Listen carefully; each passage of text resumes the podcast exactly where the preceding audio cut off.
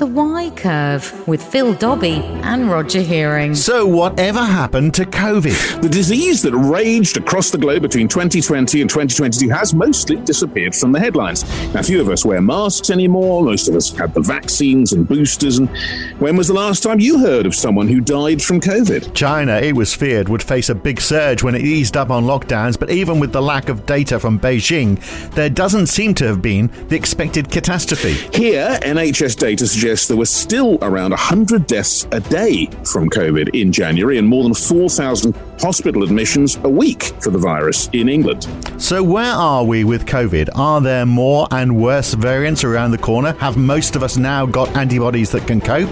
Is COVID nineteen now just another flu-like seasonal irritation? Or are the isolating vulnerable in society just going to have to live with the risks? Is the pandemic as we knew it over? That's the Y Curve this week, brought to you by Wigmore Associates. The Y Curve. So I have to say, first of all, Roger, because everyone might be wondering why you sound as though you're uh, talking through a tin can this week. It's because you're you're not you're, you're in Manchester. Yeah, yeah, yeah. Uh, they, they have th- good tin cans in Manchester. It's one of the things that they produce. It's not an excuse by itself, but you you are using the technology of talking to us on your iPad rather than Indeed. being in the studio with Indeed, me. Indeed, but so. with a beautiful microphone, so you should be able to hear me. And uh, you know, we are going to get to grips with a mm. pretty important subject, because the thing with. With COVID, is it seems to have, I don't know, vaguely moved into the background. I mean, you just have we to just look say at... it's not talked about. It's, I mean, I, well, I, looked yeah. on, I looked on Hansard before we started recording this to As see you how regularly much, do. I, know. I always have a quick read of Hansard in the morning to see how much is being talked about in government. And the only time it's ever mentioned is if it's sort of like a backward-looking investigation at uh, you know P P E contracts and the like. Actually, looking to you know a forward plan, there isn't one. As though we know we don't need to concern ourselves and anymore. And also, you know. How many people are currently have currently got it? How many people are in hospital? How many people have died from it this week? Uh, mm. Those sort of things have disappeared entirely. Remember the time we used to, every evening, there would be the numbers for the week or the day, how many had died. We see those graphs. You remember all those press conferences from yeah. number ten. I mean, all that has gone, but...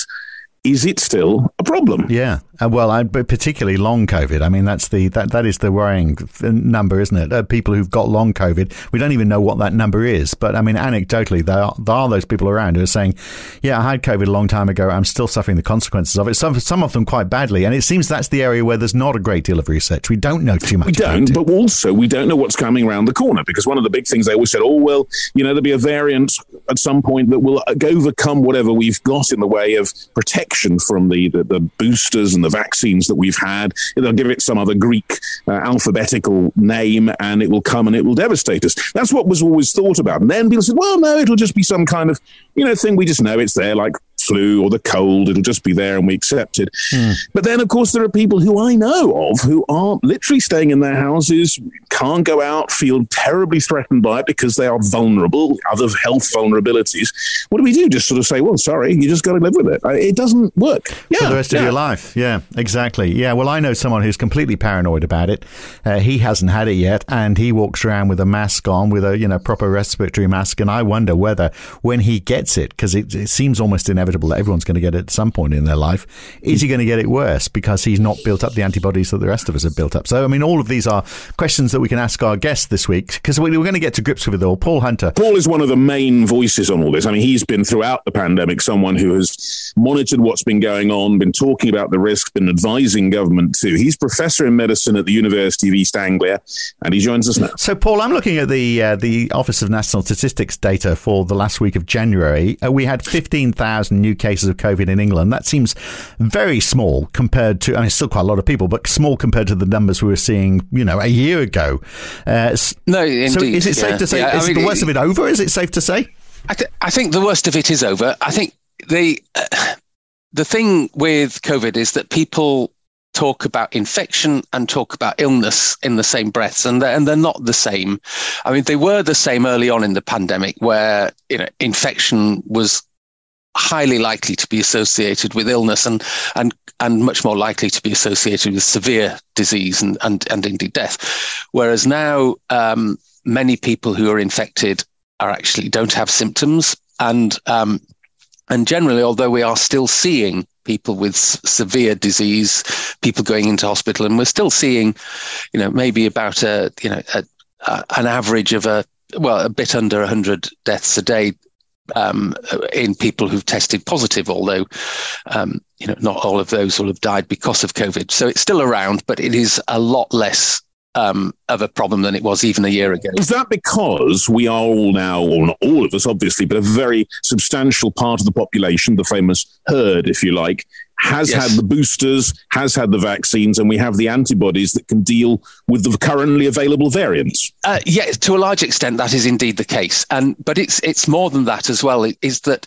uh, if you look at the O N S um, estimates of incidence and then make one or two um, uh, additional adjustments for weeks that we didn't have that analysis, it, it sort of, it's turning out that maybe about, um, on average, every single person living in England has had at least, has had on average two in two COVID infections, not just vaccine, but infections. Now, within that, some people still have not have yet to have their first infection. Some of them have had multiple infections, but on average, it's about two infections per person.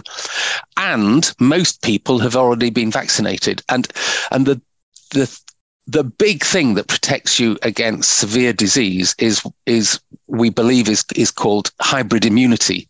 And hy- what hybrid immunity is is people who've been vaccinated and they've had at least one infection. And all the evidence is that if you fall into that category, you are very unlikely to get severe disease, need to go into hospital or die when you get your next COVID infection. And that doesn't mean to say it's not possible, but it's much less likely than uh, others. And, and to a large extent, that, I think, is why we're seeing substantially less severe disease than, than uh, even a year ago. But it, so those people, and there are people obviously who are it, refusing to take the vaccine for, for various reasons. One, one of those reasons, of course, is that it's uh, it's all Bill Gates trying to depopulation the planet and uh, other great theories like that. But I mean, those people, are they putting themselves at risk then, at greater risk? Or if they've had it a couple of times, is that risk still pretty minimal? Because I mean, if you look back at the Spanish flu, for example, back in yes. nineteen eighteen, I mean, put me wrong if I'm if I am wrong on this, but uh, correct me. But I mean, we didn't have a, a, a cure for that. It Indeed. sort of blew it. Yeah. It blew itself out after a couple of years, didn't it? twenty nineteen, yes, nineteen twenty-one, more, the morbidity rate was back to normal. Uh, pretty much, yes, yes, and and that was not. We didn't have vaccines uh, f- uh, for flu at that time, so much of that reduction in severity was that people actually had the infection and, and recovered, or not, they'd died, um, and um, and then with time, uh, things got back to, to normal over a period of about three, four years.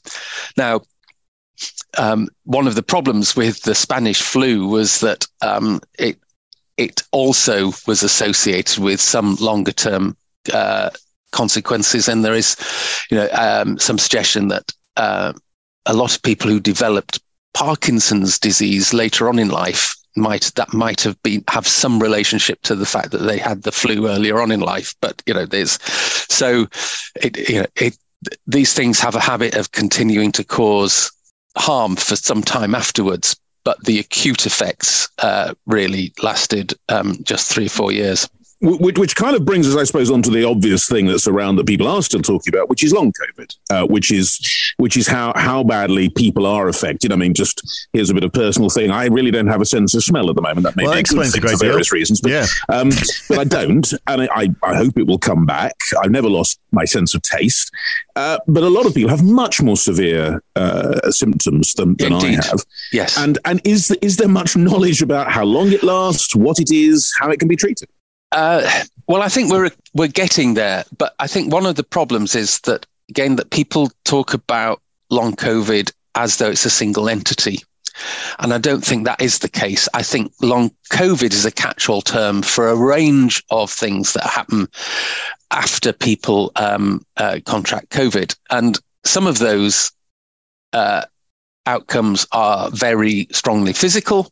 Some of them are neurological, psychological, uh, but many of them probably a mixture of both. And so um, in terms of the prognosis, the, sort of the outcome when people recover, I think it's going to depend to a large extent on what actually is going on. And and I don't think there is a single thing that is going on with long COVID. I think it's there are a range of things going on, some of which um, uh, probably haven't got that much relationship to each other, other than the fact that they can be related back to a, an initial COVID infection.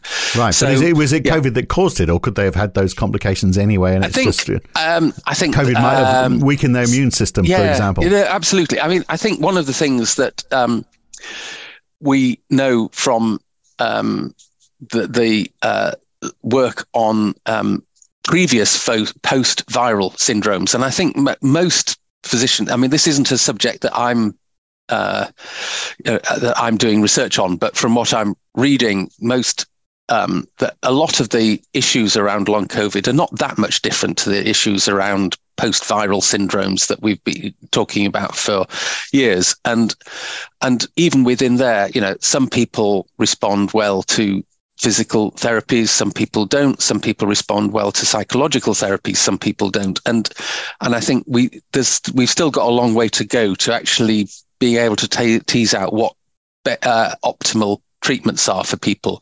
But generally, the longer term outcome of these for most people is that they would seem to recover um, uh, with time. But uh, it's still we're still only three years down the line, and probably just a year or two down the line from when most people got their uh, COVID infections. So the, we need the, we need to wait and do more research and see what, what happens before we can actually. Do we have a sense of scale? Do we have a sense of scale of this, of, of how how many people do have long COVID in, in any kind of severe form? Because people were talking at one point as being a, a major societal issue, that so many people were left uh, with this. Well, I was I was looking at the, the Journal of the American Medical Association, yes. as you know, as you do.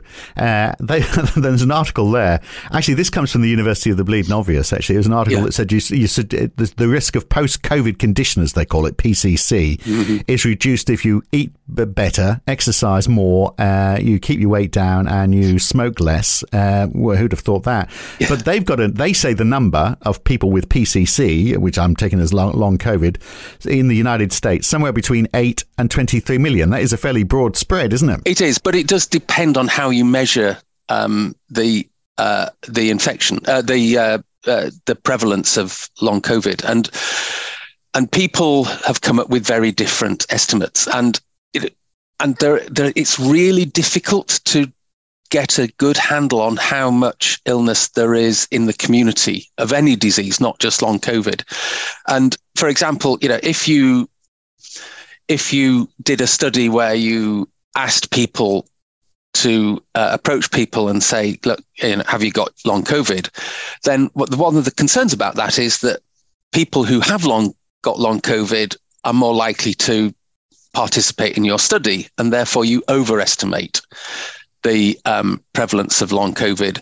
In general, those studies that have um, uh, used um, controls tend to come up. I, you know, they they've got ways of actually trying to adjust for this. Tend to come up with lower estimates than those studies that have um, basically followed up people and asked them uh, if you've got uh, continuing symptoms. But it is still Uh, a substantial proportion, particularly, I think, in um, uh, in middle-aged uh, and above people. Um, but you, you say a substantial proportion. Are we talking like a quarter of the population, third uh, of the population? I don't know. I mean, it, it's difficult. There are just so many estimates of this, and I, I've not... Uh, um, I've and not, I guess it depends on by degrees as well. You can, it can yeah, be mild yeah, versus fairly yeah. severe. But how how long does it go on for as well? Because I know someone who's had it uh, in quite. I mean, she can function, but I mean, she's definitely more lethargic than she ever was before, and she's had it for a year, I think. Yeah, no, absolutely, and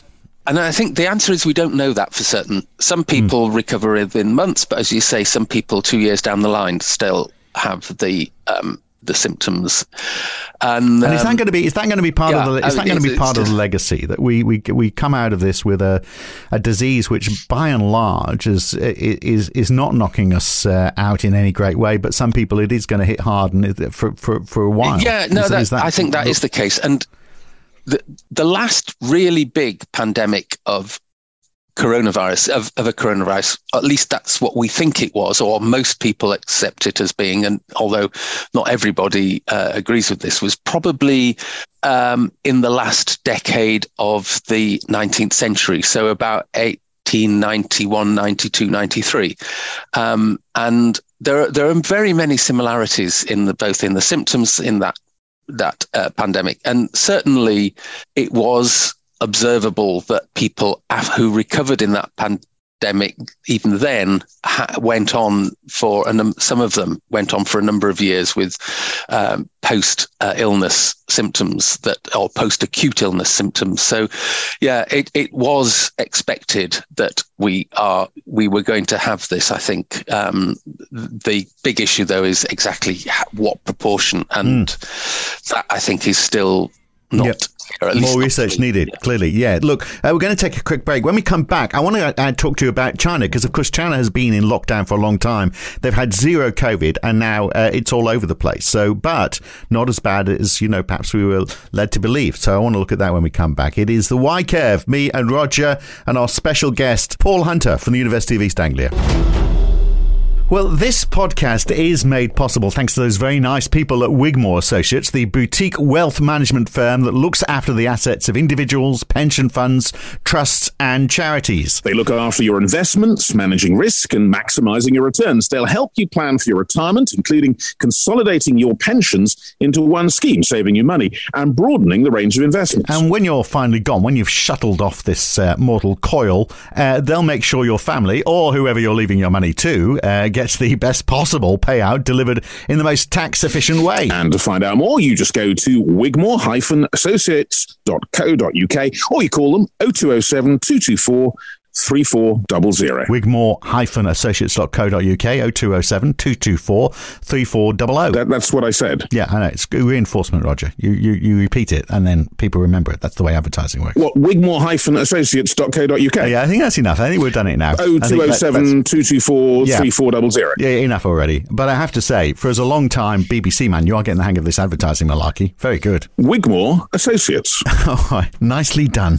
The Y Curve with Phil Dobby and Roger Hearing. So let's get back to Paul Hunter, Professor of Medicine at the University of East Anglia. So, Paul, I guess one thing that has happened over the last month or so is that China is uh, getting back to work. It's reopening. Uh, and, I mean, obviously they haven't been exposed to COVID in the same way that we have, and they've got a vaccine which is, you know, arguably less efficient. Yes. We were expecting that it was going to be a disaster, but it, I mean, we don't know the numbers, but it seems like it's it's not as bad as we were expecting. Yeah, yeah, absolutely. And and I think the first thing to say is that, that why has China, why it, it has been dreadful in China and um, uh, in recent uh, weeks, in well, recent months, certainly.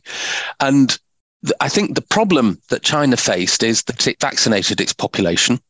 And although, yes, the vac- Chinese vaccine probably is certainly not as good as the mRNA vaccines that we've been using, it wasn't actually a bad vaccine. You know, it it um, achieved the level of protection that was set out for vaccines uh, by the W H O early on in the uh, pandemic. Um, and so, you know, a perfectly acceptable vaccine. It only looks like a uh, bad vaccine when you compare it to the really effective mRNA vaccines, such as the Pfizer and Moderna.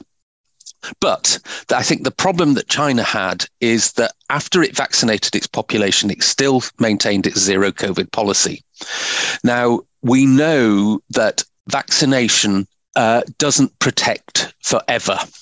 Even if you've had your th- three shots, the protection that you get from that probably Uh, only lasts against infection, probably only lasts uh, four to six months on average. Some people longer, some people shorter.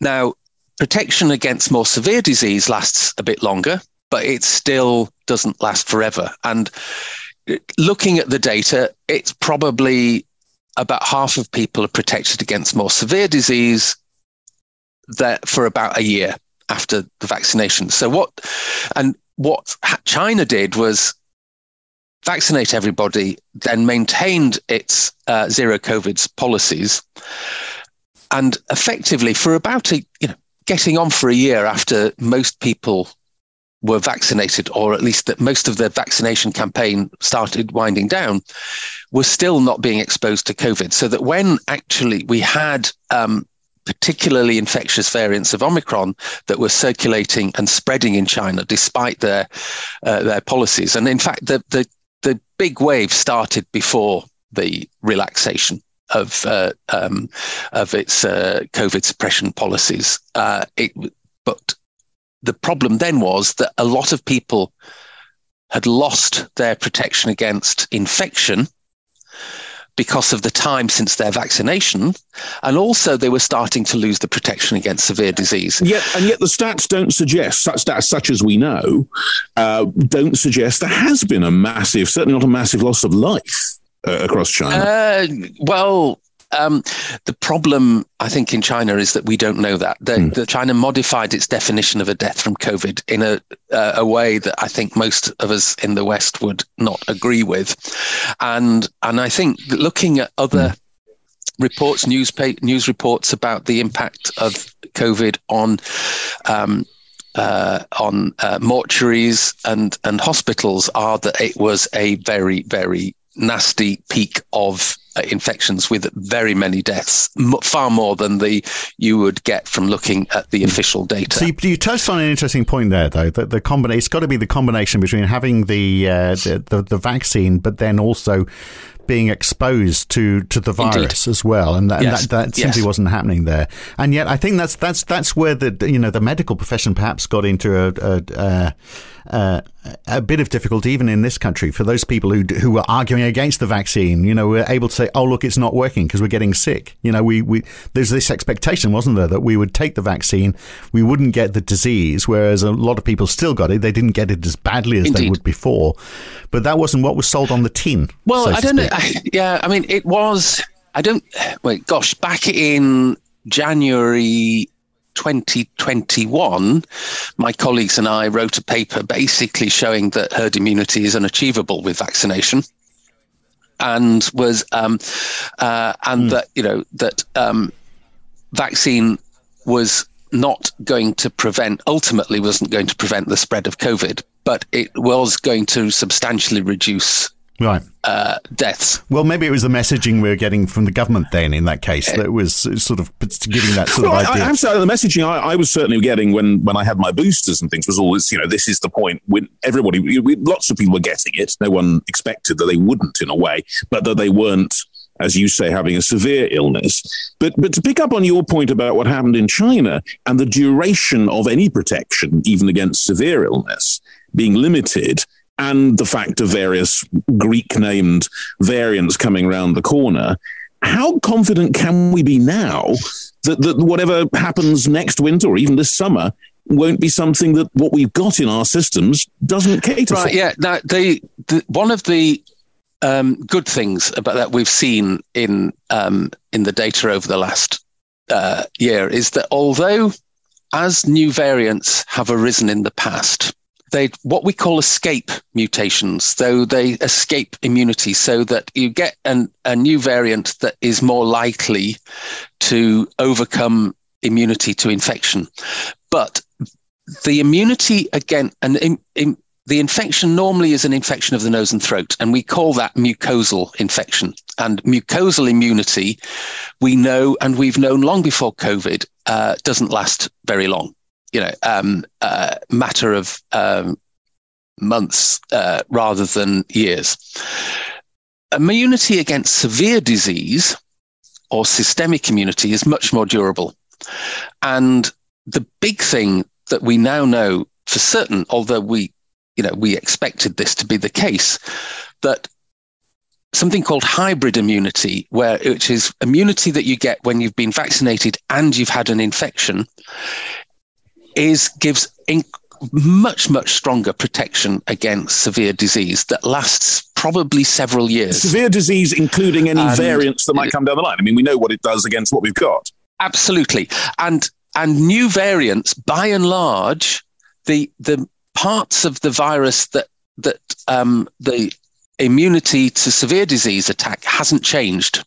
Or hasn't changed much, but the so the virus has evolved to escape mucosal immunity, sort of nose and throat infections, but hasn't evolved so far to escape immunity against severe disease. Or at least, you know, the, the the way I said that sounded like it was a definite, you know, one or the other. Everything is is not yes, no. It's a sort of a uh, a spectrum of of activity. But the by and large, every variant that we've seen hasn't really led to uh, an increase in more severe disease per infection. This was sort of expected, though, um, wasn't it? Because I mean, if you're if you're if you're yeah. a virus and you're spreading amongst a population and you want to survive, you don't want the, your hosts to die around you, do you? Yeah, no, absolutely. And you know, with, this was taught forty years ago when I was a mm. student. You know that um, that um, the virus wants to spread, but it doesn't want to kill you.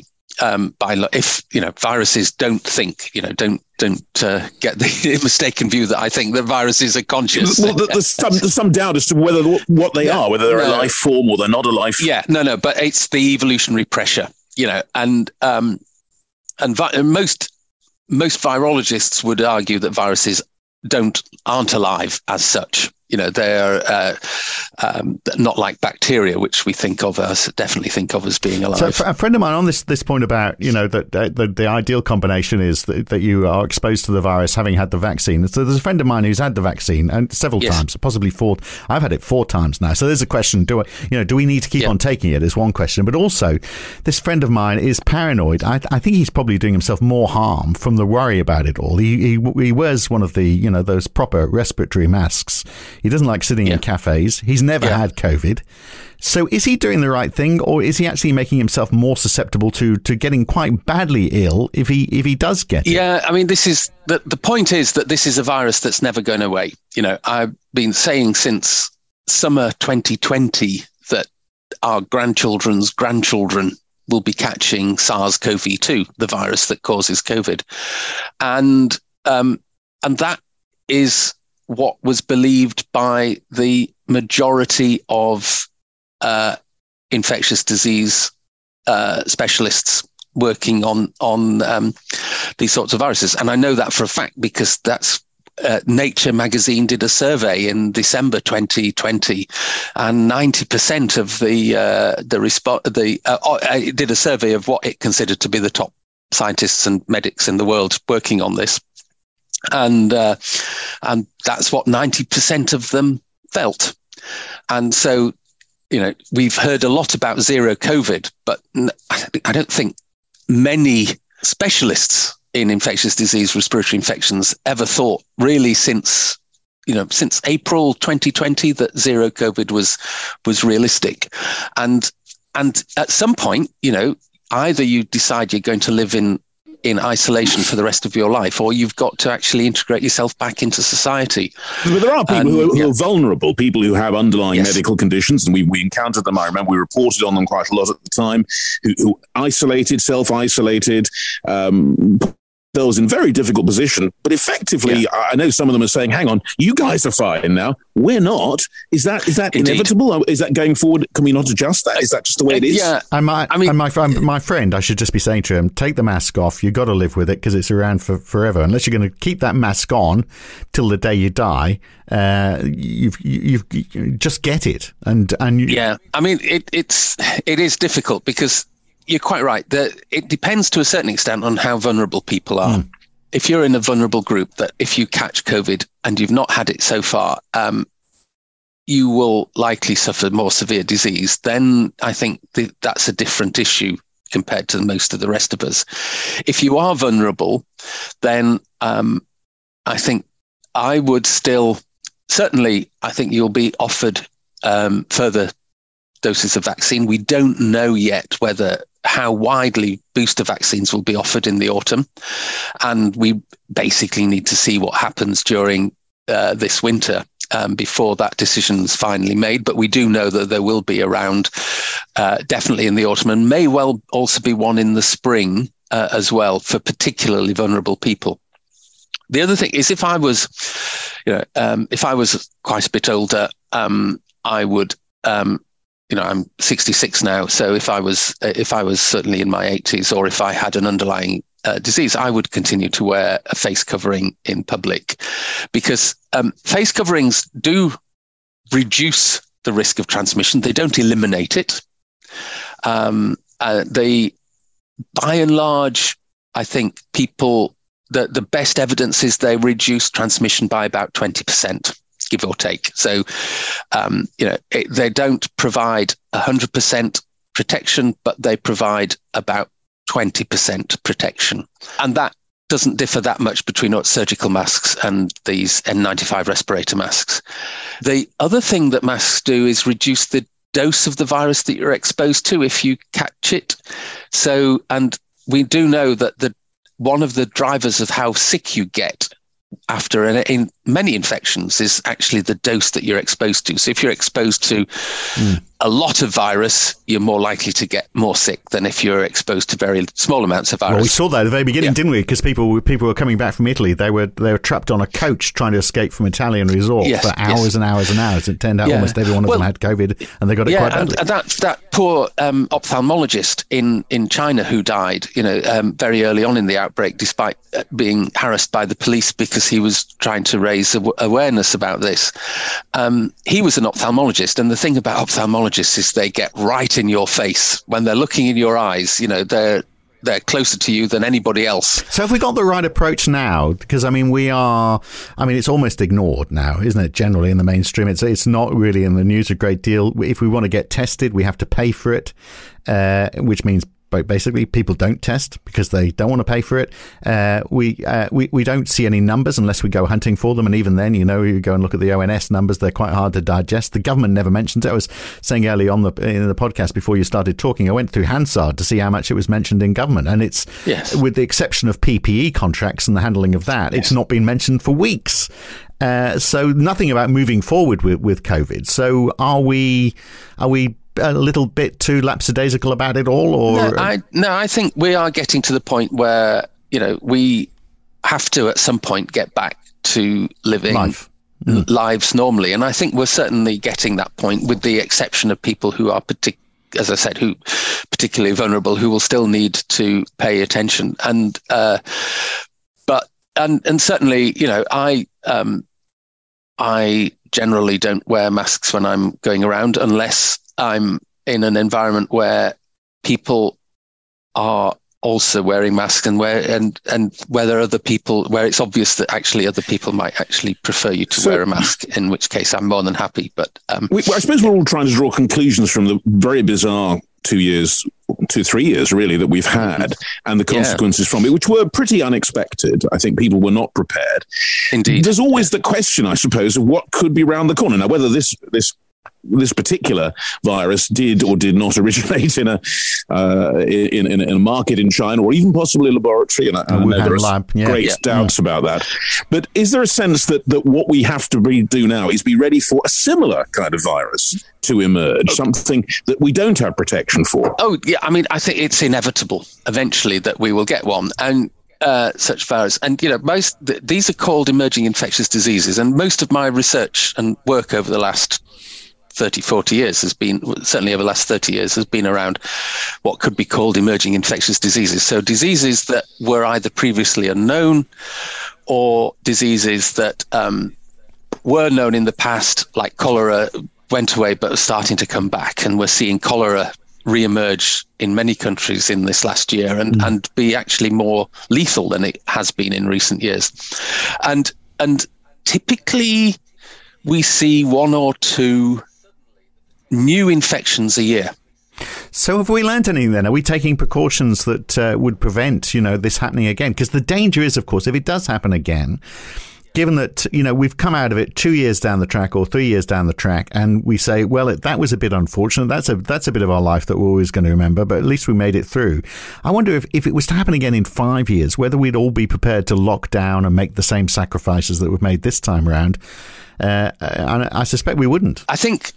saying what we would do in five years when we don't know what the problem is, I think is, is um, you know, it, it's uh, theory, but you don't know what, until you get there, what's mm. going to be important. Most of the infect, most of the emerging infectious diseases that we've had over, over my entire career of forty years um, in infectious diseases uh, would, didn't require substantial lockdowns. They... rarely stop an infection. Once an infection starts spreading globally, it is very difficult to spread. We we were able to nailed SARS in about two thousand three, and we, we eradicated that within a year by mm. the use of these sorts of lockdowns, so it didn't spread too widely. But um, what, but it was very obvious that um, from a certainly from about April, May of, uh, of twenty twenty, that that lockdowns were not going to prevent, ultimately prevent the spread of infection. What they what they did do very well was reduce, delay most people's infection until after they'd been vaccinated, and so therefore reduced disease. But they they don't ultimately, and you can see this, you know, as soon as you know, China had a very effective lockdown policy, that uh, zero COVID policy that stretched it for months and and indeed years with very low incidence. But at some point, Uh, you've got to get back into society. And if you do that, you get hit just as hard. Now, um, New Zealand was hit very badly when it opened up society, but it opened up society soon after it had completed its um, vaccination campaign and had relatively few deaths. Mm. Whereas um, China delayed that and had many more deaths. Yeah, because of that point about having the having having the injection, they, yeah, having the injection followed by mm. uh, getting get exposed to it. So what what have been the positive takeouts then? Have you, for all your research, is there anything over the last few years that you've you've you've added that's added to your research and your understanding about how how these things are are spread? You know, it what oh, yes. is a positive legacy that it's it's left for yes. itself, I guess, yeah. is what I'm asking. I mean, I think one of the things from my the sort of the issues that I'm my research is interested in is is sort of transmission of infections, and and and I think one of the things we have learned from COVID is we've got a lot more accurate information on transmission potentials by different routes for COVID than we've probably got with any other infectious disease that we deal with, um, and um, and wow. so that I'm sure will have value beyond COVID. Um, coming out. I think the other big thing is the development of M- mRNA vaccines, which I think has been um, are, are likely to make a huge positive benefit uh, in uh, in uh, coming years for a whole range of diseases, both infectious diseases and others. You would have been talking about even using them in, in sort of cancer and all kinds of areas where, you know, oh, yeah, yeah, cancer treatments and things like that. Yeah, mm. and and I think that's uh, I think we will see a huge Uh, development in this sort of area over coming years, mm. which I think will be uh, of benefit to society. Paul, thank you very much indeed. Uh, really good to get a sense of where we are in this, um, which has well, been, as you say, a very long three news. years. Yeah, good, good yeah. news is good too. We like good news. Yeah. Good to talk, Paul. My pleasure. Now, here's an interesting one for next week. Um, this is your topic, um, and I don't know too much about it. So you well, want to talk about wilding. Well, it's rewilding. That's what it's called. It's it's, oh, it's this idea right. that what you do is you take land that, that, that has been used for farming or other things, and you actually just let nature get it back. Uh, you, you, you, you, in a way, rebuild go. what we had before. Right. Okay. Well, just for farming land, or would you do it for cities? Or? There are all kinds of areas where you can do it, but part of the idea is, mm. is, is for the future, we need to have less intensive farming, or more intensive farming on less land, is another way of putting it. And the government seems to be moving in this direction. The Go- Michael Gove has been talking about ways of, of trying to get us to a position. He says, of course, with the benefits of Brexit, we no longer have to follow the agricultural policy of the E U, but it's a way of trying to find a way of using our land in the way that's best for us. And it isn't necessarily making sure every last square centimetre is dedicated to either farming or property. Right. Okay. So what happens to it? It is literally just becomes common land then, does it? Is that the idea? It's kind of common land, but it's also uh, the idea that you actually rebuild what nature had there originally. So you, you build, right, you forest. bring in the, the right animals, the right birds, but you let nature do it. Nature has a good right. way of reconquering this land. Uh, Are we going to bring back the dodo? Well, I don't think the dodo ever walked in your back garden, though maybe uh, there's a chance now. Um, but it's, it, it, I, I think the idea is it, it looks and feels and works as it was in originally doing, and, and things that we've messed with, I suppose, is the point, right. aren't there in it. And, you know, the government recently talking about making sure people are no more than fifteen or twenty minutes from uh, nature, open country. It's all part of that idea. Now, I'm, I'm obviously, there are lots of farmers, lots of people who say, hang on a second, this is ridiculous. We need to use the land we have. So it is an open debate, but we're going to talk about whether it's the way to go in terms right. of the way Britain is, which has one of the smallest areas of open wild land in the whole of Europe. I'm sounding immensely uh, sceptical here. The idea that you are fifteen minutes from open countryside when you live in Tooting Beck seems a bit unlikely to me. But hey, look, we will explore it all uh, next week on The Y Curve. I'll uh, try and put my cynicism aside, and uh, we'll explore the, like we do every week, we'll, we'll explore the, the topic in detail. That's next week on The Y Curve, brought to you by Wigmore Associates. The Y Curve.